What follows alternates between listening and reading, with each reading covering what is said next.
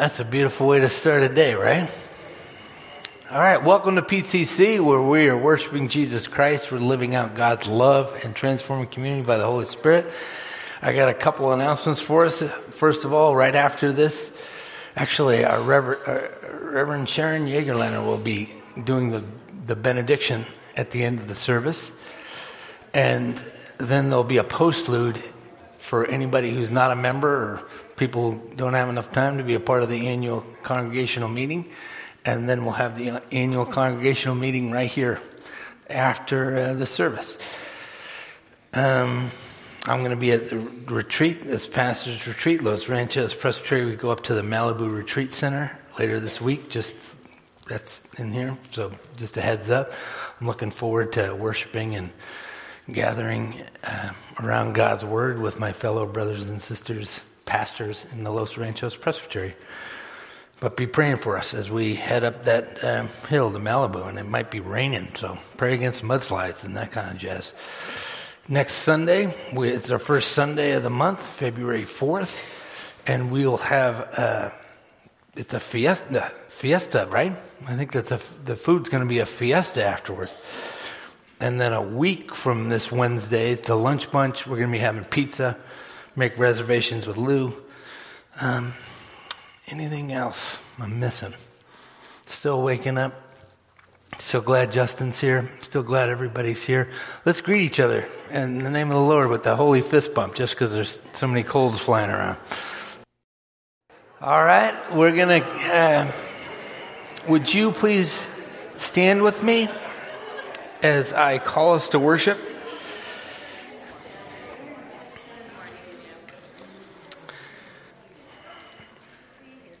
And our call to worship this morning comes from Psalm 111, and I'll be reading it in the King James translation. And it says uh, at, the, at the heading, The Lord's wonderful works. Praise ye the Lord. I will praise the Lord with my whole heart in the assembly of the upright and in the congregation. The works of the Lord are great, sought, out of all of them that have pleasure therein. His work is honorable and glorious, and his righteousness endureth forever. He hath made his wonderful works to be remembered. The Lord is gracious and full of compassion. Let's worship the Lord.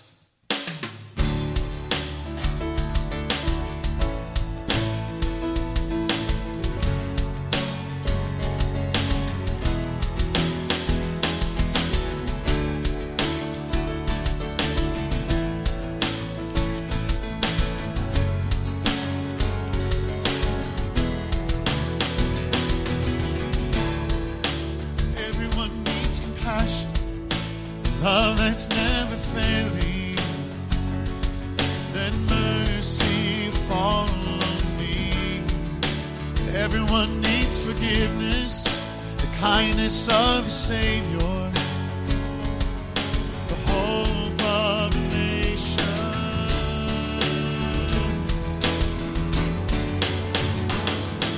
Savior, He can move the mountains. My God is mighty to save. He is mighty to save forever. Author of salvation. Rose and conquered the grave. Jesus conquered the grave.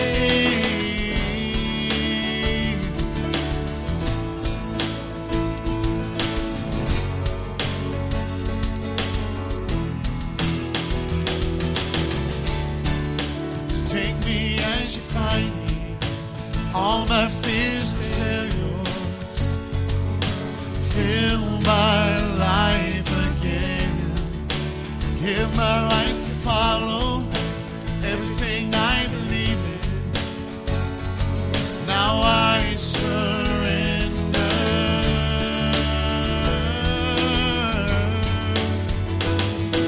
Savior, He can move the mountains. My God is mighty to save. He is mighty to save forever. Author of salvation.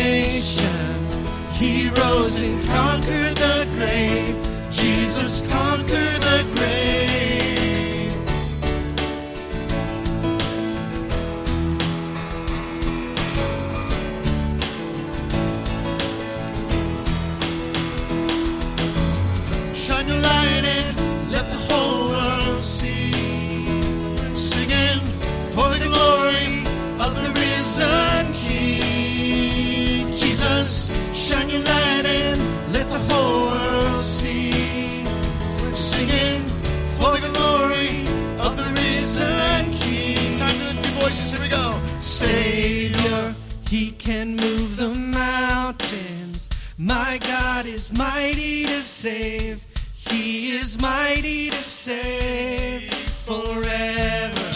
Author of salvation. He rose and conquered the grave. Jesus conquered the grave. Savior, He can move the mountains. My God is mighty to save. He is mighty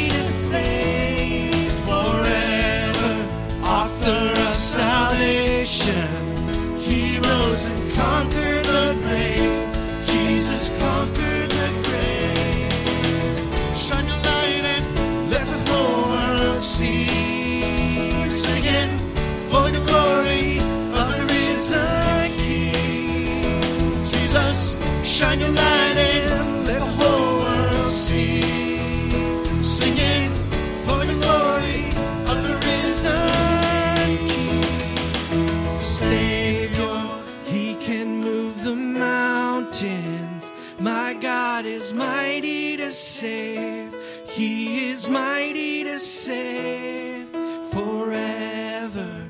Author of salvation. He rose and conquered the grave. Jesus conquered the grave.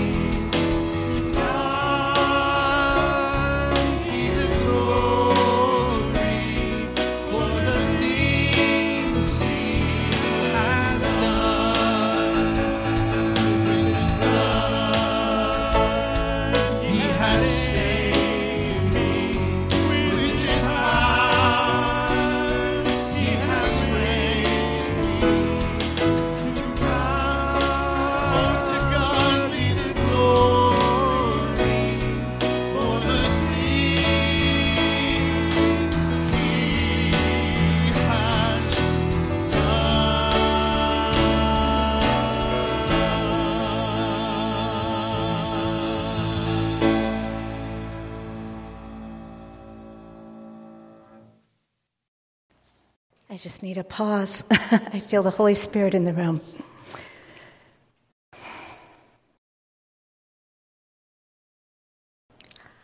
Our Lord's grace knows no bounds, and His mercies, they are new every morning. He loves us so much that He beckons us to lay down our burdens all the ways that we fall short in our walk with Jesus Christ and pause and receive his forgiveness. This time right now, the confession is an act of worship. Let us draw near to our God, confessing our sins and seeking restoration that only our Redeemer can provide. Will you please pray with me? Holy, merciful, and loving God, we come before you marred by our own mistakes, failures, and transgressions. At times, we are completely immobile, unsure how to make amends, or if amends is even possible. We are unable to forgive ourselves, let alone accept your love and forgiveness. Remind us, O Lord, that your grace is unmerited, undeserved, and unearned. We confess that we have not fully trusted in your goodness and we have failed to obey your ways. We have lived according to our own priorities and agendas. We have not worshiped you with everything we are, everything we do, and everything we have. We have not matured into your call on our lives. And if we're honest, we've utterly failed to go and make disciples of all peoples.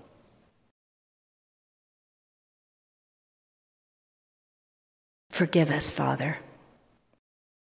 Forgive us. Guide our path and direct our way. Teach us to be the disciples that you formed us to be. In Jesus' strong and powerful name and for his glory. Amen. For God so loved the world that he gave his one and only Son that whoever believes, whoever believes in him, shall not perish, but have eternal life. For God did not send his Son into the world to condemn it, but to save the world through him. Brothers and sisters, in Christ Jesus, we are forgiven. Amen.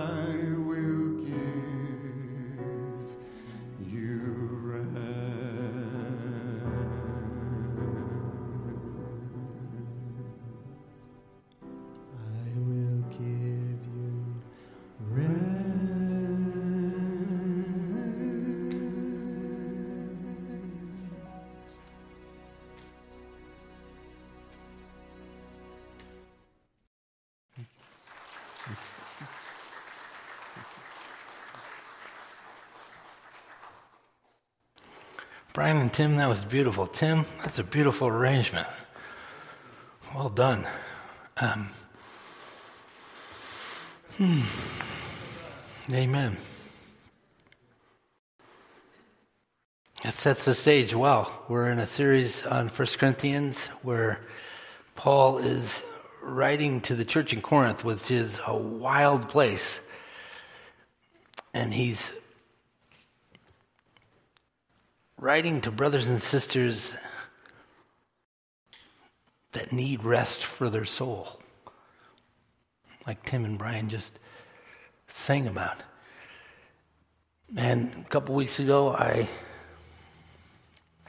we were on seven, no six, chapter six, and we were learning that the Corinthian folk had a different understanding of why human beings were made. And so Paul corrects and teaches and says, No, we're not made for that other stuff. We're actually made as vessels to hold the Holy Spirit. And then last week, he corrects the Corinthian folk on what's important.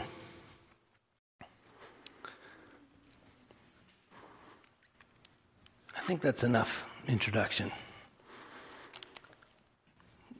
1 Corinthians chapter 8. Now, about food sacrificed to idols.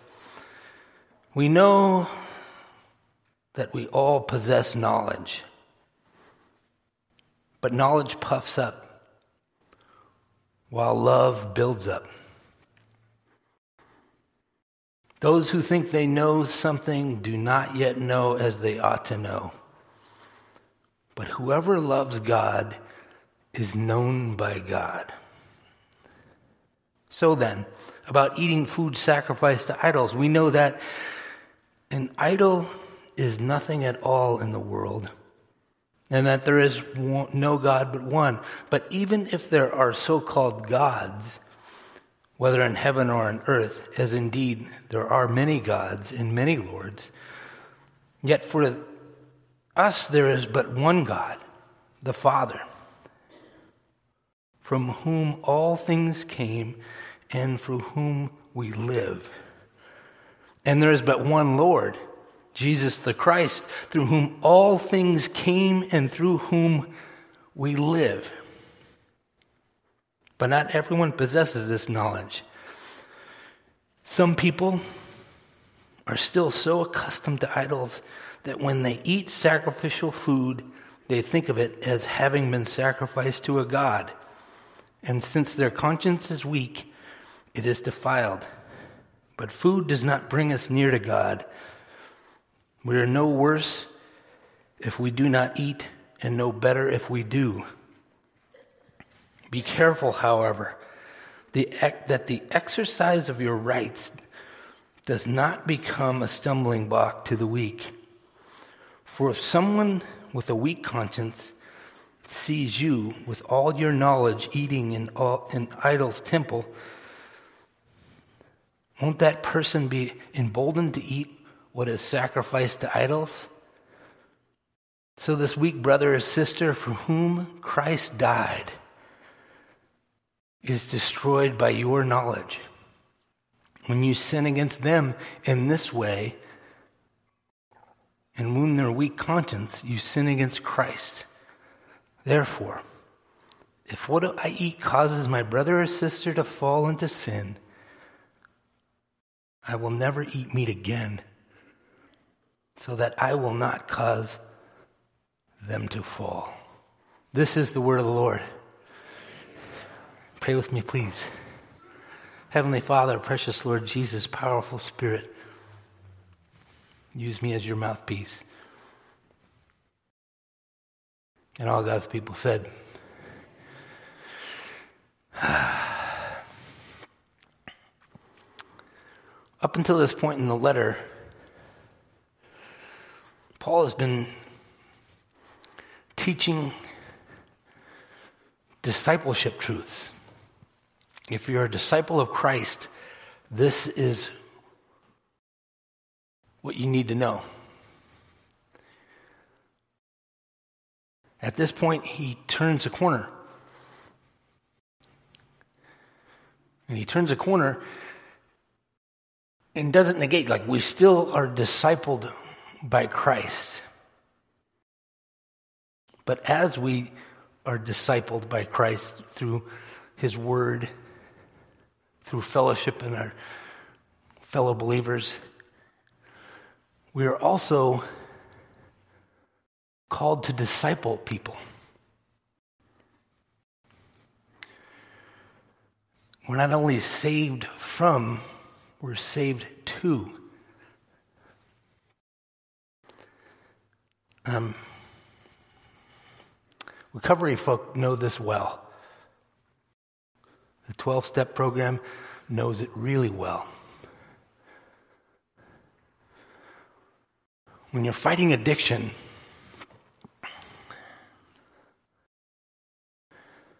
the only way to win is through community.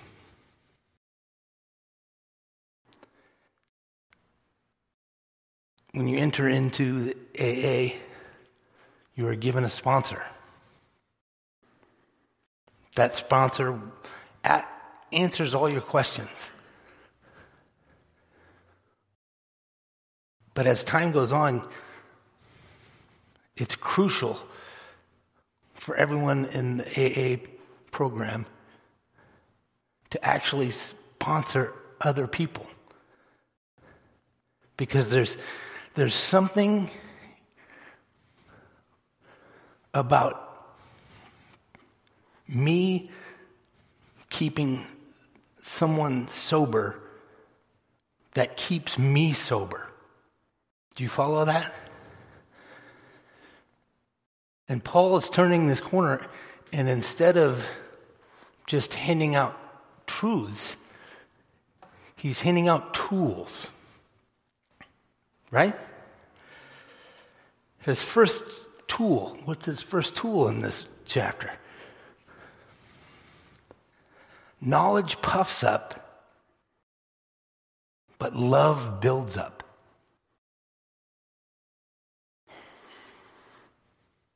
If you hang around with AA folk, recovery folk, you'll discover there are many sayings.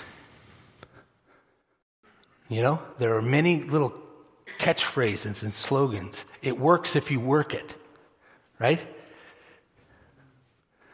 Um, the serenity prayer. Open my eyes to see where, you know, I need to change in the wisdom to know the difference. You know, that serenity prayer they open with every time. There's all kinds of these, and you, if you hang around with some recovery folk, they just fly off. This is to recovery folk. Us as believers, Paul is giving us one of these truths to cling on to.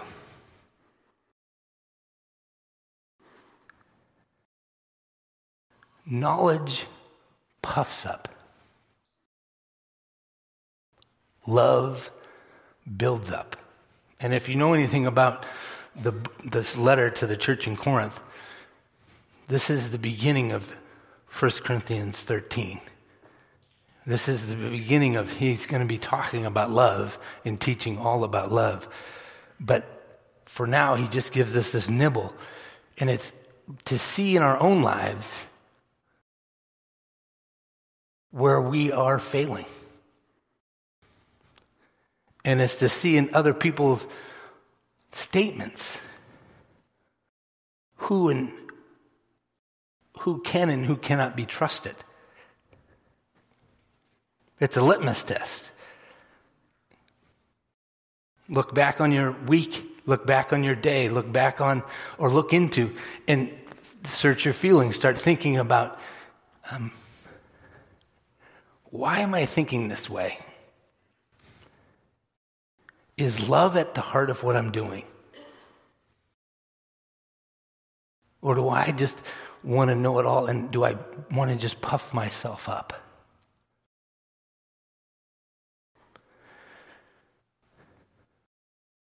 And then he goes into just this other kind of this other truth. What's this other truth, right?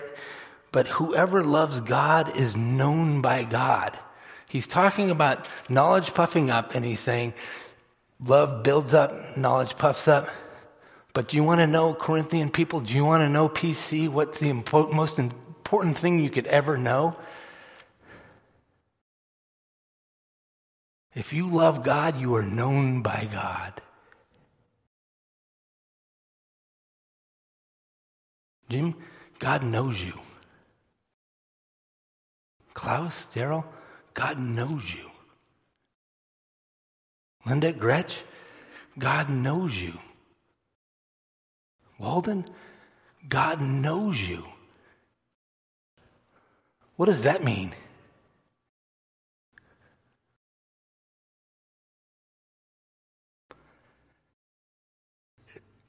It says in other places in Scripture, He knows how many hairs are on your head.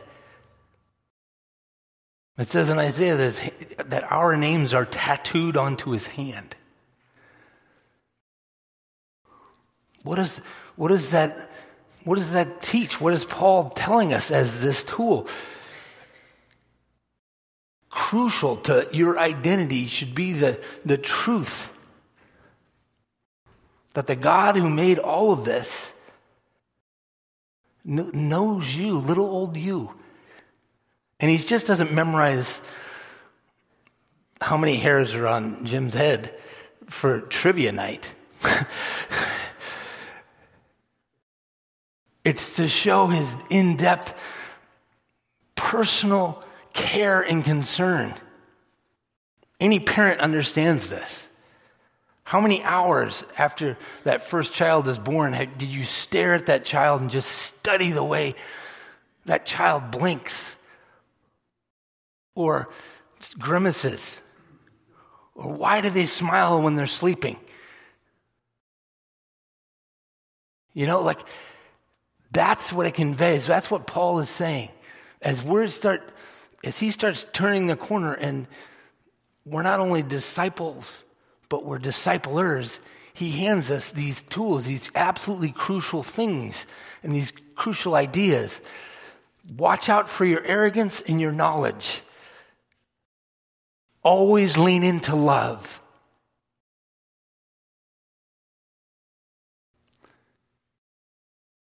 Watch out for your, your thinking you're knowing it all. Remember that the most important thing that you could possibly know is that the God who made you knows you and knows you better than you know yourself. And then he moves into a cultural aspect. He moves into discussing how, and in Corinth, all these places, people were sacrificing food to these little g gods, and it's everywhere. And we don't necessarily run into this specific cultural dilemma. But what he teaches in this dilemma goes across the board into our own dilemmas, into our own cultural rifts. I, these words from N.T. Wright will serve, will serve us well as we continue to talk about this. Paul sees the conscience like a sort of internal compass, telling each person what is right and wrong. But the human, compass, uh, human conscience, like a compass, is a sensitive instrument and it can easily malfunction. It can get trapped in magnetic fields that pull it off course. It can allow itself to be set in particular pattern even though it's inappropriate. It often can't tell the difference between social custom, the way things are done in this town, this country, this college, this family, and actual issues of right and wrong. Do you follow that? Our compass gets off because our cultures are all overlapping in, in saying different things. I learned this firsthand. I was in Venezuela. Like uh, many, if you've been here before, you've talked about how I went to Venezuela, summer of 1992. I was there for six weeks, and I learned that this is a cuss word in Venezuela. Not before a teammate of ours kept saying, okay, okay. and then uh, my team leader pulled my friend aside and said, You need to stop doing this yesterday. You're cussing and offending everyone. What Paul is teaching is there's these cultural minefields that we, as disciples of Jesus, as we begin discipling people, we need to be tuned to and be aware of. People's cultures matter. People's stories matter.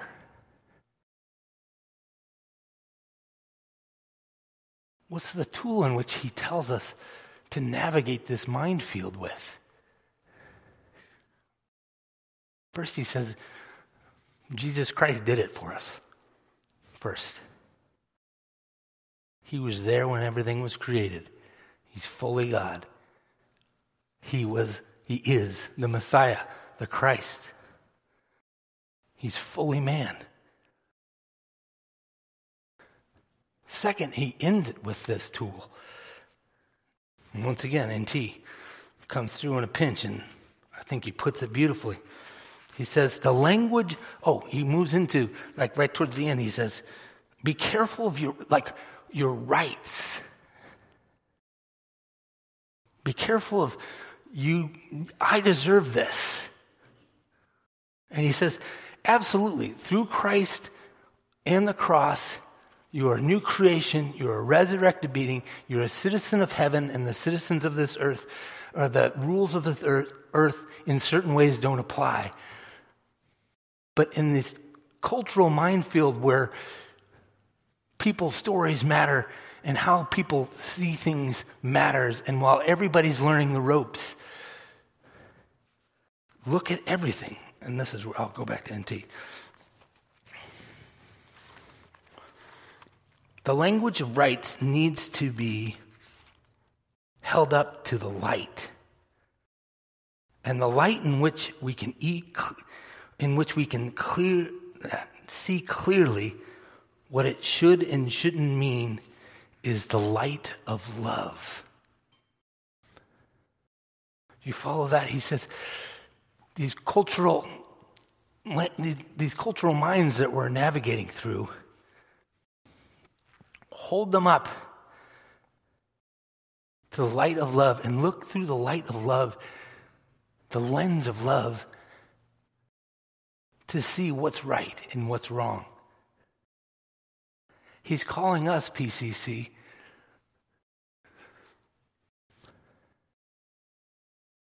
to not only be discipled, but to disciple. We're the grown ups, we're the parents. If you've received Jesus and you're in a discipleship relationship with the living God, the Holy Spirit reigning and ruling through you. You're a citizen of heaven. You're navigating these minefields. You're looking at ways to make the person to your right and your left. Just look to your right and look to your left. Make them closer to Christ. You're looking out for stumbling blocks for them.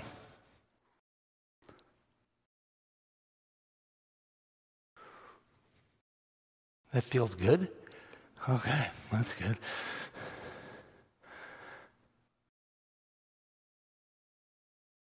We are a community. I love all the songs that we've been singing so far. My one little pet peeve, and this goes almost across the board, is they're so me focused. They're so individual. And yes, that's part of this. That's a huge part of this. But another huge piece that Paul is challenging us this, this, this morning is how the person next to you, right, left, how their relationship with Christ says, how they're doing with Christ says something about how you're doing with Christ. This is a we thing. This is a team. This is a family. And he's weaving it all the way through this letter. This is how we get shelter from the storm. We get poured into and we pour out. Does everybody follow that? Let me pray. God, I just thank you for this morning. I thank you for loving us. I thank you for keeping us. I thank you that you do pour into us and live through us. I pray that you would continue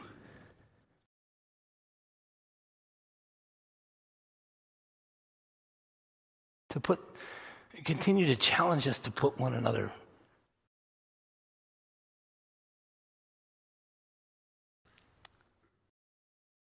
as an important part of how we live and represent your name. I pray that you would continue to make us into who you've made us. Continue to live out your plan A through us. And I pray that you would guard us against knowledge puffing ourselves up. I pray that you would um, help us serve one another as brothers and sisters,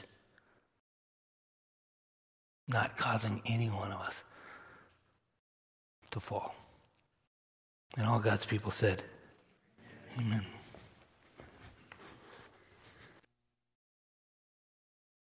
I wasn't prepared to say uh, what I'm going to say, but I felt that uh, I would like to address a few words this morning. Um, it is almost 19 years since um, uh, myself, Eddie organ and piano, the choir, as it remembers, and um, um, the leadership of, uh, under the leadership of uh, Tony Brosius, uh, we are all part, and uh, a good part of you uh, were part of the celebration of the. Uh, I'm trying to look for that word for the ordination of Sharon. This was in 2005. Time flew. And little did I know there, I was just uh, employed about a year earlier than that. Uh, the huge impact that Sharon and her ministry had on me and uh, on us as a congregation. Uh, I'm not going to talk about Sharon the preacher or Sharon, the, the deacon of the deacons, or all these things that I don't know much about because uh, she had so much to share with me on the music side. But she was a great supporter of the music ministry the, as a whole. And we had so many great worship committee meetings in which uh, Sharon input was very important to all of us in order to make things work. She was a great support. Many things are done by her uh, that were not necessarily seen, but they had a great effect on all of us. Um, I want to go for something else also. Uh, Sharon had to deal with some health issue in the last uh, number of years. Uh, one uh, more difficult than the other. And I admired, it was a, you know, it, this was a, they were teaching moments for me, how she fought through all these things. And even now, having to uh, deal with the problems that she does and uh, how much energy and passion she uh, put out all these times and all this time. Uh, no, I'm saying all. Okay, help me with this one. All, all these times. Um, on the music side, uh, she was a great um, hymn uh, chooser, if I may say. She knew the hymn tunes. She knows the hymn, tune, uh, hymn tunes very well. She knows the words very well. She knows that the meaning of the words and how appropriate and how uh, e- um, efficient, whatever you call it, uh, how important they are for the pastoral message, whatever that be, hers or anybody else who preaches that day. And um, I learned a lot from it, combined with already what I knew, and I think that made for a good choice of hymns that uh, I think it helped us all. Do you agree with that, congregation? All right.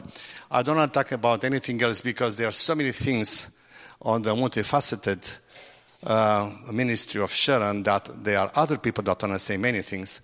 But I just wanted to say that um, the hymn that we're going to do now really reflects what Sharon was all these years and is to this day uh, the hymn of optimism and assurance. Uh, it is well with my soul. As I said, I'm gonna let. I will. I would like to leave room for everybody else to want to say more than I do, and I would like to say just one thing. God bless you, Sharon.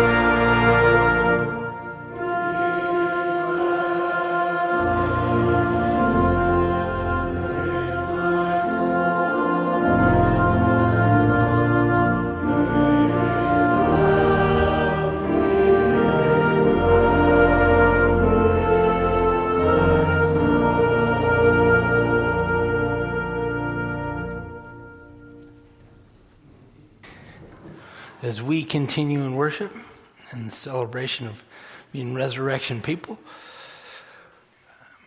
Now's the time in the service where we play our part. We um, offer our tithes, gifts, and offerings back to God joyfully. And um, once again, still praising God for ending 2023 in the black and still praising God for each of you.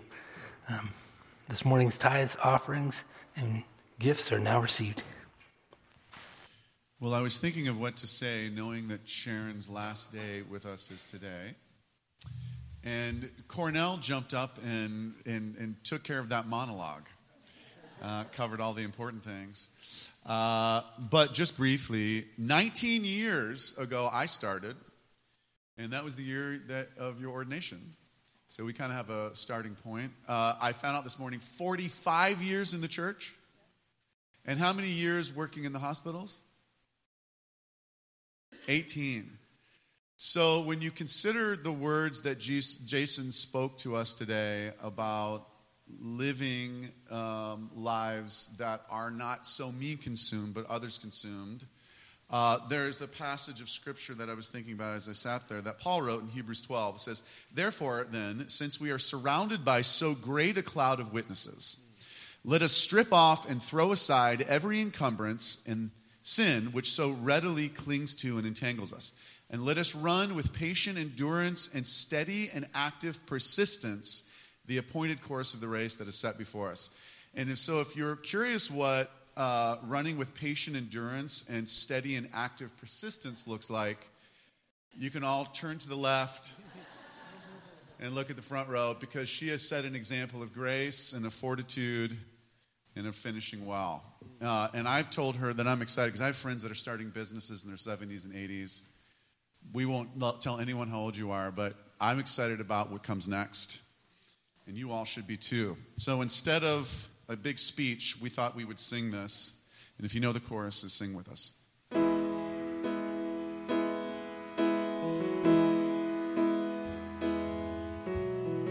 Dreamed I went to heaven, and you were there with me. I walked upon the streets of gold beside the crystal sea. We heard the angels singing someone calls your name.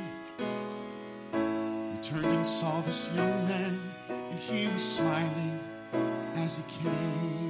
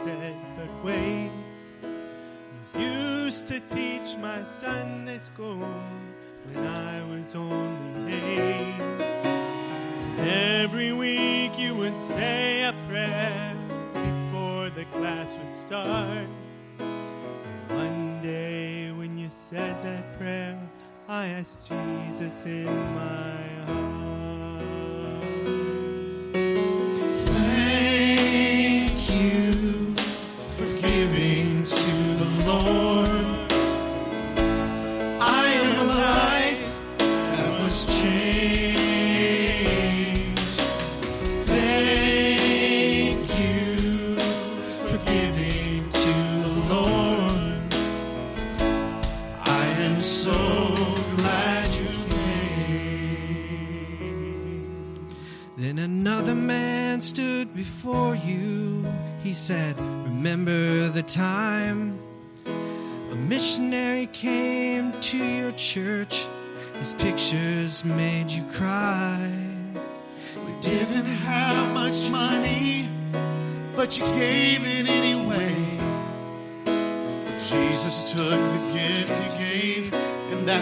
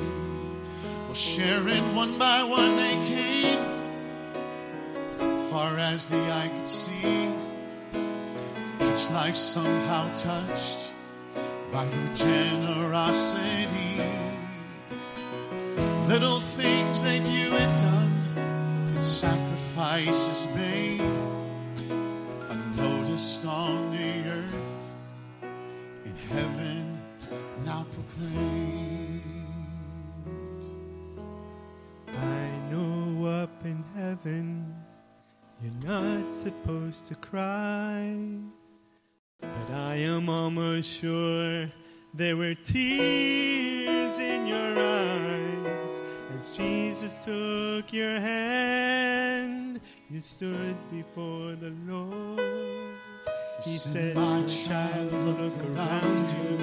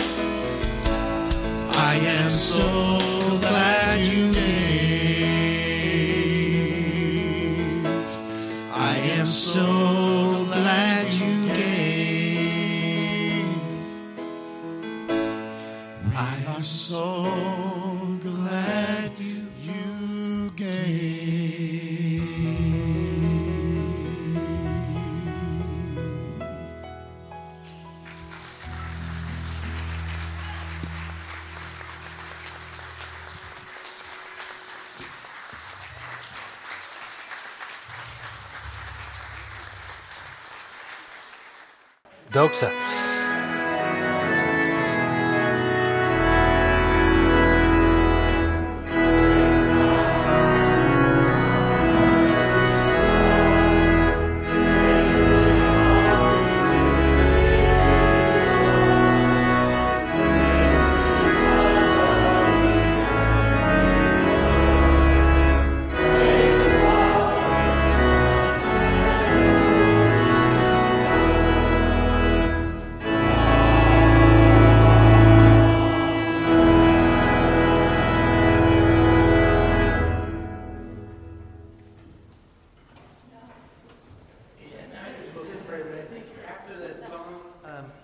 Turn my mic on? I'd love to pray over Sharon. And I'd love anyone who would like to come up and join me. And we're just going to lay hands and pray. Um, Sharon, uh, Cornel nailed it. Danny nailed it. The only thing I would add is I w- wouldn't have made it. I honestly wouldn't have made it as the pastor of PCC if you hadn't. Yeah. But this is this is fitting. Yeah, I would if everybody wants to get out of the pews, even if you've never met Sharon. Uh,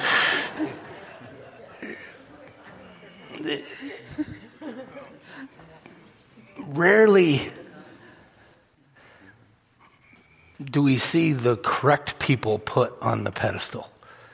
Um, I think culture makes heroes out of fools. Um, here, right here, right now, this is a true hero. This is, like Danny said, this is what walking it out, running the race faithfully and with endurance looks like. Um, join me in a word of prayer. Heavenly Father, precious Lord Jesus, powerful Spirit, we praise you for the gift that Sharon is to our lives, to this, your local outpost. We think of all the hours she poured into praying and loving the members of this, your body. We think of all the hours that she put into serving those difficult jobs, those menial jobs, those little tasks that go unseen, the millions of them that this saint has done for you and your kingdom and the people actually gathered around her right now. Her love of you and her love of your people here at PCC teaches us and molds us. I pray over her next chapters. I pray they are even more rewarding, even brighter showing of your love through her to the least and the lost. And all God's people said, Amen. Thank you. Thank you. My goodness. When Jason first asked me, I said I, I didn't want a celebration, but you've given me one anyway. and it's been quite a morning. So now I need to lead you in prayer. in the Gospel of Mark, there's a passage that Jesus was in Capernaum teaching, and the house that he was in was filled with followers. Four men had a friend who was paralyzed, and they wanted to bring him to Jesus so that they could, but they couldn't get in. The scripture reads Four men arrived carrying a paralyzed man on a mat. They couldn't bring him to Jesus because of the crowd, so they dug a hole through the roof above his head. Then they lowered the man on the mat right down in front of Jesus. I often think that this time of prayer is similar to the actions of those four friends. We come carrying our loved ones in prayer to lay them before God with our requests for healing. So, with that thought in mind, let us go before God in prayer.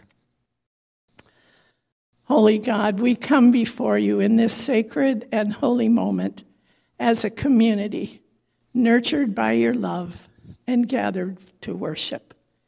Hear our prayers as we bring before you our concerns for ourselves, for those we love, and for the world in which we live.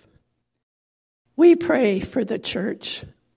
Keep us true to the gospel and aware of our gifts, and then may we be responsive to the needs of others. May others see your saving power by our faith, our worship, and our lives. May your church be an example of the breadth and length and depth of your love. May the annual meeting today be an example of that love and care. We pray for the whole of creation this morning overthrow evil, right what is wrong. You are sovereign over all nations. Direct those who make, administer, and judge our laws, that guided by your wisdom, they may lead us in the way of righteousness. Like the paraplegic's friend, we bring our people before you now, asking you to give to each as they have need. We lay before you the sick in body, mind, and spirit, knowing of your great love and healing power. Scripture tells us that weeping may last for the night, but joy comes in the morning. We pray that that may be so. Open our eyes to the joys you have for us in the midst of challenges we celebrate healings and improvements in conditions. We pray for those who suffer. Surround them with your love, support them with your strength, console them with your comfort, and give them hope and courage beyond themselves. We pray today for Ruth McKelmont and Bev Tobert as they heal from injuries received in falls. Give them relief from pain and signs of healing taking place. We ask for healing for Sandy Corbett, who is hospitalized. We pray for Buzz that he may become stronger each day. And we continue to pray for Keith. We pray for so many with health needs. We pray for Terry Welch as she works with cardiologists to find a solution and help for her serious condition. Ease her frustrations at physical limitations placed on her. We pray for Patty Ernest and Dick Clark as both continue with cancer therapies. And we ask that challenging side effects be eliminated and healing result. We lift up the many with mobility issues, that their strength and balance may increase and protect us all from falls. We pray for our families, for those whom we love, for those who may be hurting. Protect them at home, support them in times of difficulty, that they may grow together in mutual love and understanding. Send us out in love with open eyes, ears, and hearts.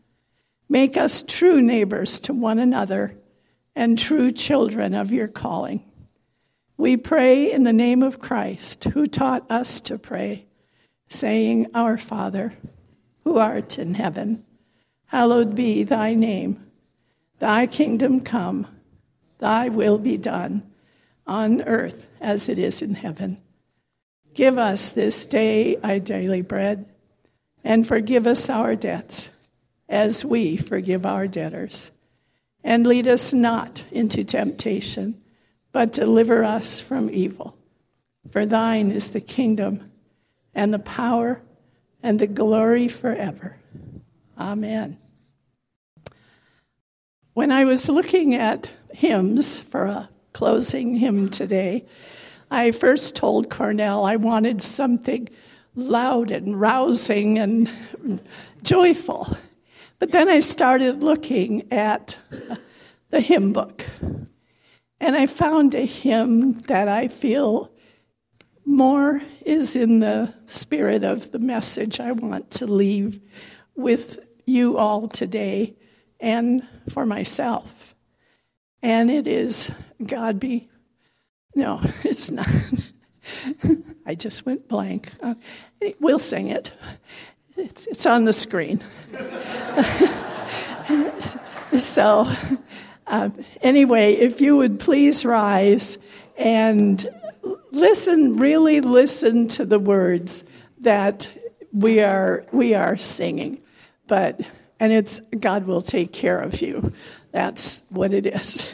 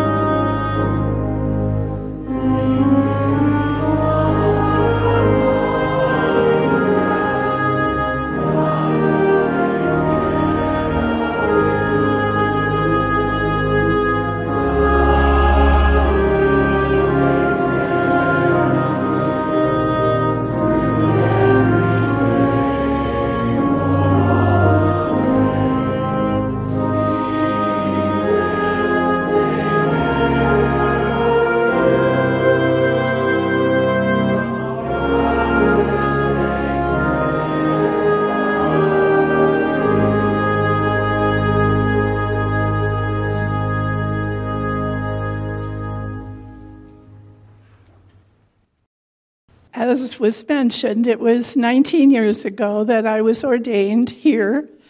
Patrick, Cornel were part of it, and uh, many of you were there for that day, which was one of the most joyful of my life. And all these parts of the service today have really reflected on me, on what I believe, what I trust. God will take care of you. When I walked in and saw this flock here, um, thank you, Terry and Nora. Uh, most of you know I love sheep. I collect sheep because of the 23rd Psalm. And so often that passage, when I walk through the valleys, I will fear no evil. And when we do walk through valley times, we don't go through them alone. So that is a, a beautiful reminder. When Danny led us in my tribute, that was a song that was sung at my ordination. And the line, All I am and all I ever hope to be, I owe it all to God. And that was true 19 years ago when I was ordained, and it is true now as I go into this future. The passage, the scripture I used for my ordination was Jeremiah 29 11. For I know the plans I have for you, says the Lord plans for your good, to give you a future with hope. And I've held on to that scripture many, many times as I do today. And the theme at that ordination was joy. I had people wear their brightest stoles and just celebrate with joy because that's what it was. And it has been my great, great joy to serve this church in so many different ways for so many years. And I just hold all your love and your prayers in my heart. And as I go out of here today, you have my love and my prayers. You are, I look around at all these familiar faces, and you are all so precious to me. So now I give you this benediction. May the grace of our Lord Jesus Christ the love of God the Father, and the fellowship and communion of the Holy Spirit be with each one of you, each and every day, now and forevermore. Amen. And go out with joy.